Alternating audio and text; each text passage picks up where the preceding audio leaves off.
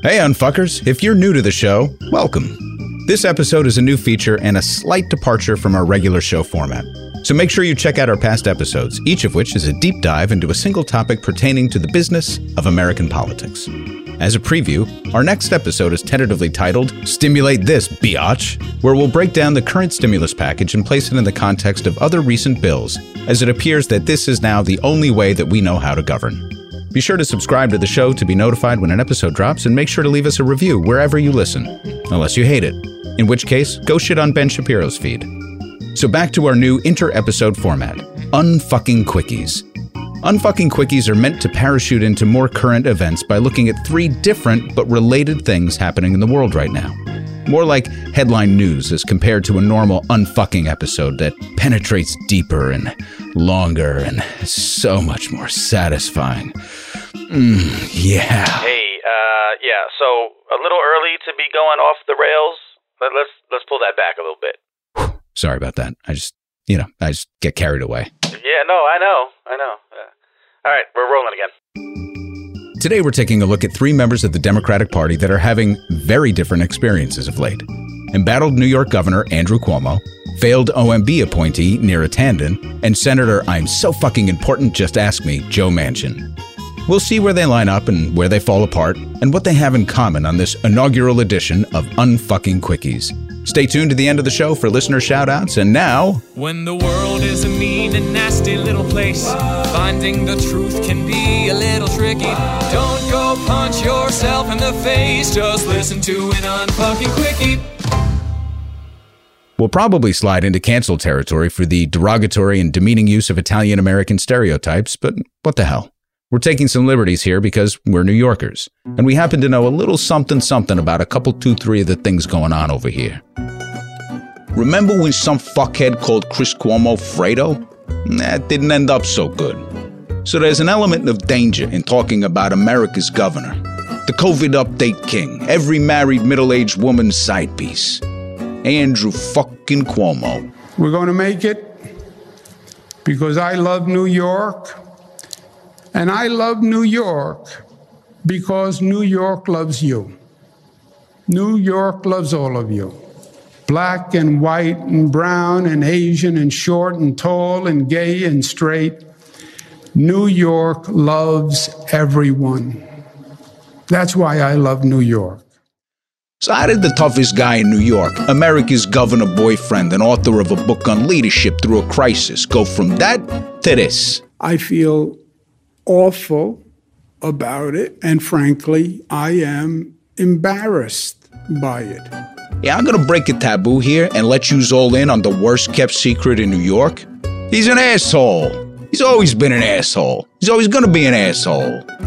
Back in the day, he had a nickname when his father was governor of New York. They called him the Prince of Darkness. True story.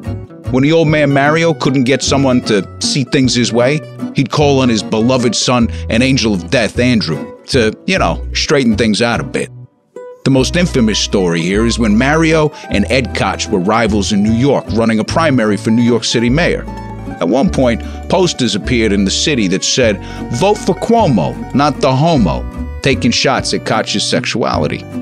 Then there was the Whisper campaign, where the nickname Koch Sucker began to spread through political circles. Most New Yorkers credited these as Andrew inventions, which the family obviously denied. Here's the upside of Andrew people are so fucking terrified of this guy that he gets things done. That's not hyperbole. He is a bully of the highest order. But my bigger Andrew problem is that he passes himself off as a progressive, a tough one. In reality, he's just a poll watcher. Not like the 97 year old person that works on election day, like he only moves when the polls suggest that it's politically viable. Not a progressive by any stretch. Gay rights, banning fracking, legalizing weed, Andy is always late to the party when New York should be at the forefront of national progressive agendas. Why we always gotta wait for California and Vermont to do the right thing?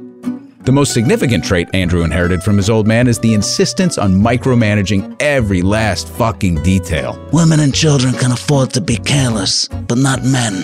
That's the Cuomo mantra. Beyond his obsession with embarrassing Bill de Blasio every chance he gets, which is like beating up on a small, stupid child, Andrew won't let anything go without his approval. When his father was governor, it was a known fact that if you wanted to sneeze or take a shit, you had to run it by the second floor. In other words, nothing happened unless Mario gave the nod. But like most second gens, Andrew's missing some of the key ingredients that made his father who he was. Francis Ford Coppola spoke about The Godfather. I know I'm pushing my luck here with the Italian references, but Coppola told the story of The Godfather as a story about a family, not the mafia. He said he viewed the sons as each having separate yet distinct traits of the father Fredo, the sweet side, Sonny, the anger, and Michael, the cold, calculating side. Andrew's kind of like Sonny and Michael rolled into one, but he's missing a gene that allows him to connect with people like his brother Chris does. Look, there's no doubt the guy can be effective when he wants to. He's smart, he's a fucking bulldog, and he is through and through New York. There were times when I had irrational fantasies about him slapping the piss out of Donald Trump while saying, Stay out of fucking Queens, you jerk off. I know that's not the most progressive fantasy one can have, and yes, I'm ashamed of myself. But there's no hiding, he's just a jerk. And now, as we know, kind of a creep. And as a Democrat, Andrew is not and has never been a friend to progressives. In fact, he looks down on the notion of progressivism with complete and utter disdain, in my view. His management over the nursing home catastrophe was a catastrophe. There were so many good things about the way he communicated during this time, but the audacity to write a fucking book about leadership at the height of a fucking crisis when you run a state with the most deaths and the jewel in your fucking state, New York City, is so upside down people are writing articles about how it's dead. Andrew's toast. Oh, he's not gonna leave a nothing. He's just toast. Because being a bully caught up to him. And while it won't cost him the governor's seat, he's given his many, many detractors in the Democratic Party the ability to keep him from the one thing he covets more than anything Biden's job. You blew it! But I assure you, he'll keep this job, as opposed to our next subject, who will not be getting the job that she wanted.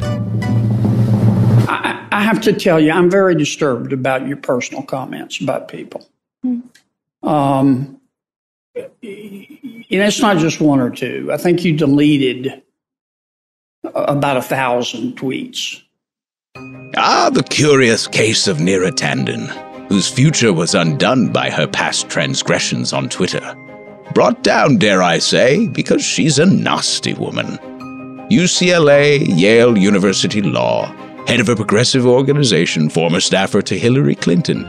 Immensely qualified and super smart. What Miss Fussy Britches forgot along the way was to find some fucking manners. Like Ted Cruz, or Josh Hawley, Steve Bannon, Michael Flynn, Brett Kavanaugh, or Clarence Thomas, or maybe Andrew Cuomo. As Tanden was furiously deleting her past tweets, the Democrats and Republicans she'd publicly skewered for years were licking their chops in anticipation of her confirmation hearing to head the Office of Management and Budget, or the OMB. While she was busy, busy looking up the ladder, she failed to simply look down. Had she done so, she would have seen what we've known all along. She has no penis. Girls aren't allowed to troll people on Twitter. That's for presidents, silly girl. Neera's mother came to her defense and said she's always been tough and hard charging. Bernie Sanders, who was often the subject of her digital assassinations, acknowledged her behavior, accepted her apology, and simply moved on because, as we know, Bernie Sanders is a fucking grown up who'll be able to look past the fact that Tanden's job during the primary seasons was to assail Bernie's credibility and perform the attack dog function for the DNC. Now, don't mistake me, Tanden's a fucking asshole, but a fucking asshole who was eminently qualified to do a really fucking important job. Alas, she ultimately withdrew her application because it was clear the Republicans, who were remarkably quiet during the tenure of their pussy grabbing president, were going to line up in opposition to her and join with one Democrat who rounds out our unfucking quickie session. In his campaign ads, he's a gun touting, motorcycle riding politician. A son of West Virginia, Joe Manchin is a three term senator from a very red state.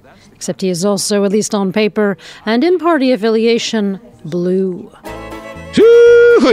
Senator Joe Manchin, the most powerful man in Washington, D.C., from the coal mining, shit kicking state of West Virginia. Well, Sarah, West Virginia Senator Joe Manchin has just put out a statement saying that he plans to oppose the nomination of Neera Tanden to be President Biden's budget director. That's right. This good old boy wasn't about to let some shit talking, highfalutin, uppity woman with no manners take the cabinet position, where she'd be crunching numbers all day. No sirree, Bob. Manchin's been referred to ad nauseum as the most powerful man in Washington, because he's willing to break ranks with his fellow Democrats just to keep everything in line and hunky dory. Because these here United States don't need a fixin', they just need a little tending to. So it seems like on the important stuff, we're all going to have to wait for old Joe to make up his mind, just like we did with the latest stimulus bill. We're still waiting for Joe Manchin to decide how this is going to work.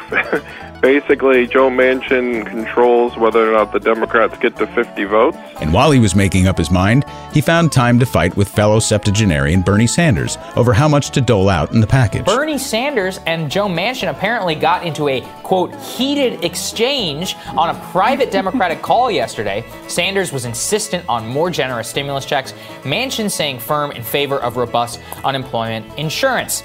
Here's the rub about Manchin, who's causing a lot of hand wringing in D.C. Because even if the Democrats find their nerve and eventually kill the filibuster, or do it Manchin's way and make it really, really fucking hard to execute, his known stance on breaking ranks with his fellow Dems does put him in the catbird seat. My advice on Manchin is not to lose any sleep over him. As a practical matter, it's fairly astounding that Democrats in West Virginia control their own bladders, let alone half of their U.S. Senate representation. Manchin will play a role in our next episode when we break down the stimulus bills, past and present, and place them in their proper context. What this quickie highlights is the breadth of the Democratic Party and how it will likely never fully get its shit together. As fractured as the Republican Party is over its future, Republicans themselves always understand where they are in the moment and have a playbook for how to behave in any circumstance they find themselves in, most notably, for now, as the opposition.